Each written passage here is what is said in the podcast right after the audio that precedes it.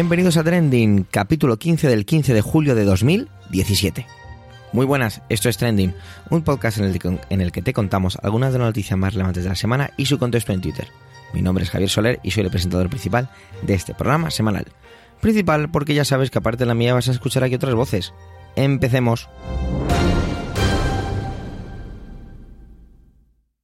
A San Trending escuchamos por ser nuestro podcast de noticia favorito. Bueno, ¿qué tal esos cuerpos bajo el sol? Que hay algunas comunidades en las que se están literalmente tostando. Estamos viendo un verano realmente loco. No paramos. Y si el mundo no para, Emilcar FM tampoco. Somos una red de podcast muy grande. Me llena de orgullo el poder pertenecer a ella. Y algunos de nuestros podcasts estrenan moda. ¿Cómo es esto? Mirad, no sé si lo sabéis, pero contamos en la red con el gran Pedro Luis Alba, que es quien diseña la imagen de la red, así como por supuesto pues los logos de cada uno de los podcasts. Pues bien, si te apetece ir a la última y vestir Emilcar FM, lo tienes fácil. Te vas a Emilcar FM todo junto .singularshirts.com y allí podéis encontrar camisetas de algunos de los podcasts de la red. Véase. Emilcar Daily, Bacteriófagos, Están locos estos romanos, Perspectiva y Proyecto Macintosh. Pero Javier, ¿Qué pasa con Trending?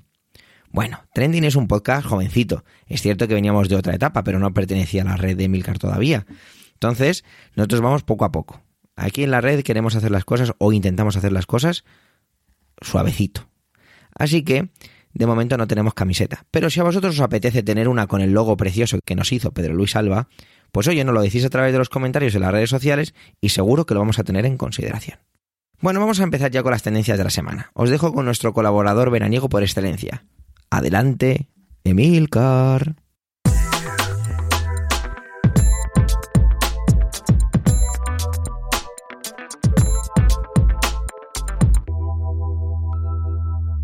Esta semana viene sacudida por las noticias de los contactos de Donald Trump Jr. con una abogada eh, una abogada que a su vez tenía contactos, también en el gobierno ruso. Al parecer, esta reunión se realizó bajo la premisa de que esta mujer podía facilitarle al hijo de Donald Trump información crucial y perjudicial para eh, Hillary Clinton.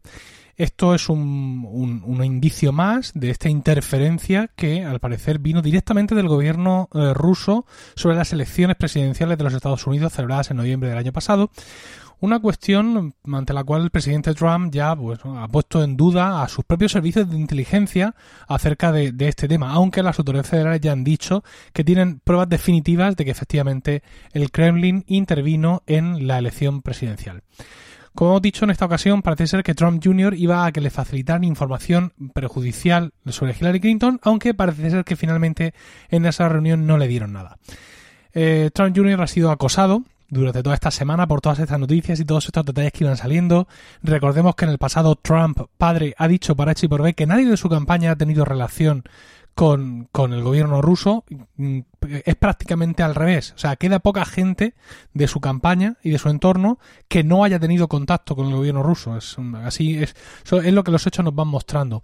En cualquier caso, eh, como decía Trump Jr., pues contradiciendo pues eso, todos los dementidos y todas las mentiras pantalla que ya habían creado, en un momento dado incluso ha publicado pantallazos de unos emails en los que se prepara la reunión. No lo ha hecho por un alarde de transparencia, sino porque él estaba avisado de que la prensa ya tenía copias de esos emails y que iban a publicarlos en días posteriores. Estos emails además no le dejan muy bien, precisamente, ¿no? O sea, tú lees los emails y piensas cómo puede ser alguien tan estúpido, como alguien en esa posición y haciendo lo que está haciendo, que raya la traición, puede ser tan eh, idiota de escribir esas cosas, pero bueno, en fin, esto es lo que hay. Podríamos pensar que, bueno, esto sí es la gota, quizá, que colma el vaso. Bueno, eso realmente lo pensamos en cada escándalo de Trump, pero parece que el Partido Republicano, que le da soporte, es inmune a sus groserías, su chulería, su falta de educación básica, su muy primaria capacidad intelectual y el uso pernicioso y nepotista que está haciendo del despacho oval de la Casa Blanca, antaño Sancta Sanctorum de la democracia estadounidense. Básicamente, el Partido Republicano se limita a dejarle que vea mucho la tele y que le grite a todo el mundo, porque de alguna manera le ven manipulable para legislar ellos aprovechando a tope la mayoría de la que en estos momentos disfrutan en la Cámara de Representantes es evidente que el Partido Republicano es capaz incluso de vender su nación a Rusia con tal de que no gobiernen los demócratas. Uno podría pensar, ¿pero qué hace falta para que los republicanos le retiren el apoyo a Donald Trump? Yo creo que nada. No creo que lo vayan a hacer nunca, ¿no? Ha insultado a periodistas, ha vilipendiado y humillado a mujeres, ha incitado a la violencia contra los medios de comunicación, se coleguea con Rusia, que es el enemigo. Un montón de líderes internacionales ya han dicho, mm, no con indirectas, no, ya han dicho textualmente que Estados Unidos ya no es más un líder para, para, para el, digamos, las naciones democráticas. Y bueno, aunque es realmente un energúmeno y yo creo que no nos sorprende nada, seguro que todavía nos quedan por ver muchas más cosas que pensábamos que no iban a ser posibles. ¿Qué ha pasado? ¿Qué es esto del impeachment, no? Que está ahí en las notas del programa. Bueno, es que resulta que un eh, que un, un representante, un, miembro de la Cámara de Representantes del Partido Demócrata, de, representado por California, ha eh, lo que ellos llaman ha Field ha rellenado una solicitud de impeachment contra Donald Trump. Esto fue el miércoles. Esta solicitud de impeachment, el impeachment es el proceso de destitución de un presidente estadounidense y sigue unas normas, unos pasos, y el primero es rellenar esta solicitud o rellenar esta, vamos a llamarlo demanda de alguna manera. El senador se llama Brad Sherman y ha contado con el apoyo de otros senadores, son ellos todos los que firman esta demanda, y acusa a Trump de lo que todos estamos viendo, ¿no? De obstrucción a la justicia, eh, obstrucción en concreto a las investigaciones que está siguiendo el, FBI eh, de los, las injerencias de los rusos en las elecciones presidenciales. Unas, eh, unas investigaciones que fueron, evidentemente, en su mayor parte la causa de que Trump destituyera al anterior director del FBI, James Comey. Eh, dice el propio Sherman que esto es el, primer paso de un camino muy largo y, eh, bueno, pues efectivamente, efectivamente lo, es.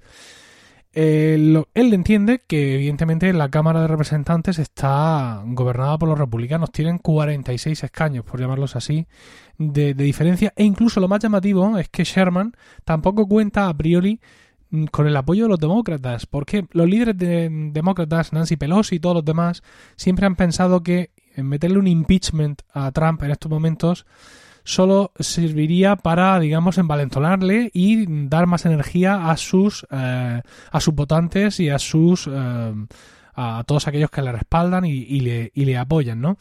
Creo que los demócratas preferían guardar esta carta para cuando algo muy, muy, muy grave llegara a, ocurrir. Pero ¿qué es lo que más puede ocurrir mm, realmente? O sea, ¿qué más puede hacer? porque mm, todo lo que ha declarado James Comey sobre las cosas que le dijo Trump, ¿no? Espero que puedas dejar pasar esto, espero que mm, eh, Finney, su anterior secretario de defensa, o sea, consejero de defensa nacional, ¿vale? Era un agente ruso y le dice espero que dejes pasar esto porque Finn es un, es un buen tipo y tal, y no sé qué, no sé cuánto, o sea, bueno, pues realmente no sé qué esperar los demócratas, pero esta es su postura realmente eh, actual. Eh, como digo, es una cosa de muy largo recorrido. Eh, Sherman espera, pues eso, que la presidencia de Trump degenere tanto, tantísimo, que cuando llegue el momento de votar, pues esa mayoría republicana ya esté harta de Trump y que realmente voten para echarle. Hay que tener en cuenta que por medio vamos a tener elecciones para renovar a esos representantes y según como les vaya a unos, así votarán los otros, ¿no? Es decir, que hay cierta perspectiva de que si los primeros que tienen sus elecciones ven que han perdido sus escaños o que han perdido respaldo, pues el resto decida mantener una actitud de más distancia con Trump, incluso de rechazo a Trump, en el, para, evidentemente para salvar su, su escaño.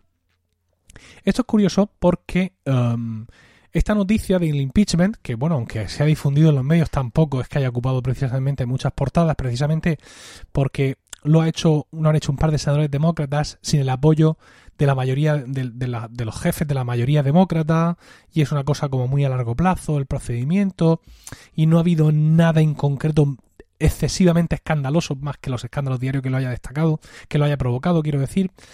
Pero hay una cosa que también ha pasado, insisto que también ha pasado un poco desapercibido, y es que ah, el investigador especial que se ha nombrado para investigar la injerencia de Rusia en el tema de las elecciones, que es Robert Mueller, ha mandado una citación para obtener los registros telefónicos de Donald Trump, de sus cuentas bancarias y otra información, de cara a probar su, eh, su mm, el hecho de que esté o no envuelto con Rusia en las manipulaciones demostradas ya por el FBI de las elecciones del año 2016. Dice la CNN que también eh, Mueller ha pedido los mismos datos tanto del yerno de Trump, Jared Kushner, como eh, de, otros, de otros personajes del entorno de, Donald Trump.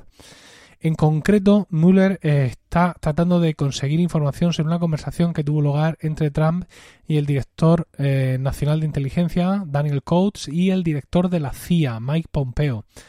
Una conversación antes de la cual había más gente en el despacho Val, estaba el vicepresidente Michael Pence, por ejemplo, y otra gente, y les pidió a todos que salieran para hablar en privado con ellos. Esto es una cosa muy sospechosa porque se supone que el presidente, pues en estos aspectos no puede o no debe tener secretos con su vicepresidente o con su fiscal general em, Sessions, que también estaba eh, allí. Eh, digamos, este es el, típico caso de, ¿no? de, ser honrado y además parecerlo.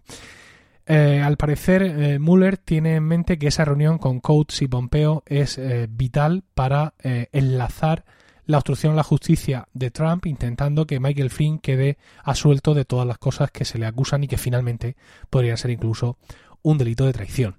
Así que parece ser que sí, que esta, esta estratagema del demócrata Sherman de iniciar ya el proceso de impeachment puede ser una idea, este echar el anzuelo y esperar bastantes meses a ver qué es lo que pica.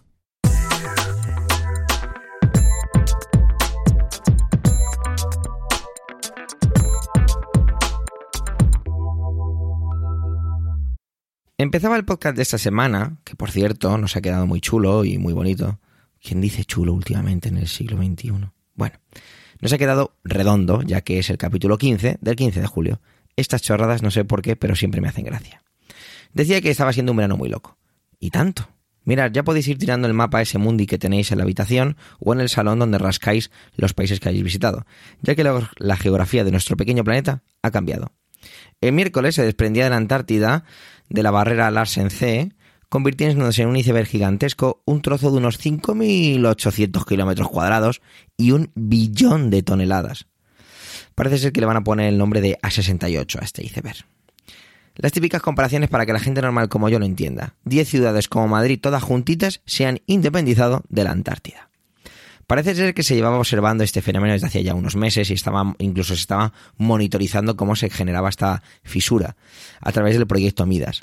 Hay unas infografías y unas fotos muy chulas que os hemos dejado en el momento que pertenece a este programa en Twitter. ¿Y qué? Pues que una cosa curiosa me pasó cuando estaba, cuando me encontré con esto en Twitter, y es que enseguida se relacionaba todo esto con lo que siempre llamamos el cambio climático. Pero cuando te vas a la información del origen y a las declaraciones de los expertos, no se puede asegurar que exista relación. Es más, se habla de que este fenómeno ha ocurrido otras veces, a menor escala, y que el nivel del mar no se va a ver afectado, ya que citando una comparación que hacía un experto decía que el hielo que está dentro de un vaso no cambia el volumen del líquido.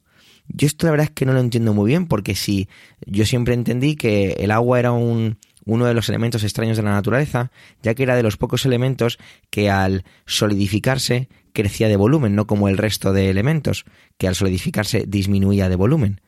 Pero bueno, no sé. Yo pido a los oyentes de ciencias de trending que por favor acudan a mi ayuda y me lo citen en los comentarios si les apetece.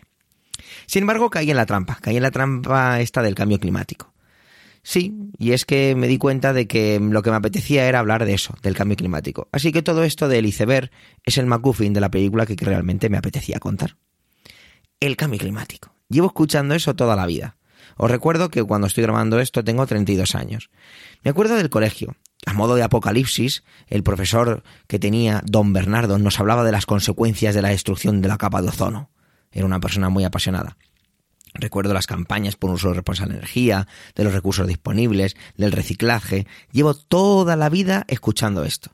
Recuerdo incluso estar en la universidad y leer un artículo sobre una corriente que venía a decir que el ser humano no generaba ningún tipo de impacto y que el planeta básicamente aguantaba todo lo que se le echara. Ole y ole. Pero el tiempo pasa. Tengo eso, 32 años y he visto nada cómo cuidamos nuestra casa.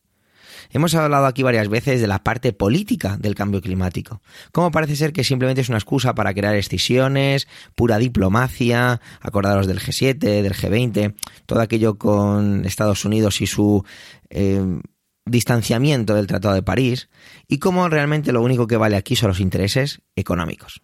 Todo lo demás no sirve para nada. Siempre me acuerdo de la serie moderna de Cosmos, no la de Carl Sagan, esa que podéis ver en Netflix, y es que me encanta, me encanta el primer capítulo, en el que se hace una comparación entre lo que sería un calendario de un año y la vida que lleva recorrida la Tierra, el planeta Tierra, en ese calendario. ¿Cómo se llega a la conclusión de que todo el tiempo que ha pasado el ser humano viviendo y en parte destrozando el planeta no llega a más que un par de minutos de ese calendario? Asusta nuestra capacidad de destrucción, ¿no? En segundo, hemos modificado algo que lleva todo un año construyéndose, haciendo esta comparación del año. Pero da igual, apenas hacemos nada. Gestos aquí, allá, declaraciones, el Día Mundial del Apagado de las Luces, el Día de la Tierra. Eh, no sé, parece que, que no hacemos nada realmente. No sabemos si ese iceberg es una llamada de atención, pero es que realmente no hemos recibido ya ninguna llamada de atención. El otro día tuve que ir a una presentación en mi trabajo y eso suponía que tenía que cruzar a la otra punta de la Comunidad de Madrid, en horario de atasco, que por supuesto me comí. Y es que observaba y la inmensa mayoría de los coches solo lo ocupábamos el conductor. Y nuestros tubos de escape venga a tirar CO2. Estuve solamente, por favor, detéctese la ironía, solamente una hora atascado a, realmente, 5 kilómetros por hora. Y eso solo lo viví yo un día. Eh, la gente con la que me encontraba en el atasco lo vive todos los días. Pues yo tengo suerte y vivo muy cerca de mi trabajo. Y cuando voy paseando por la noche, muchas veces veo un montón de tiendas que tienen todas las luces encendidas. ¿Para qué? Si está cerrado. Siempre he tenido una conciencia de, de desperdiciar energía y recursos. Quizá fue don Bernardo quien me inculcó todo esto. ¿Quién sabe? Hoy, como me suele pasar con... es la sensación esa de que somos cómodos y que tenemos una casa y que la estamos destrozando. Y es que es la única que tenemos. Esto es un titular que siempre se utiliza y suena ya como muy desgastado. Pero joder, es que es verdad, si es que no hay otra. Ojalá algo nos haga cambiar esto y que cuidemos más lo que tenemos, ¿no? Si es que no. No hay otra casa donde vivir de momento. Bueno, yo creo que ya es hora de despedir este decimoquinto capítulo de Trending. Recordar, del 15 de julio. Gracias por el tiempo que habéis dedicado a escucharnos. Tenéis los medios de contacto y toda la información y enlaces de este episodio en emilcar.fm barra trending, donde esperamos vuestros comentarios muy necesarios, muy importantes y sobre todo muy gratificantes. Un saludo y hasta la semana que viene.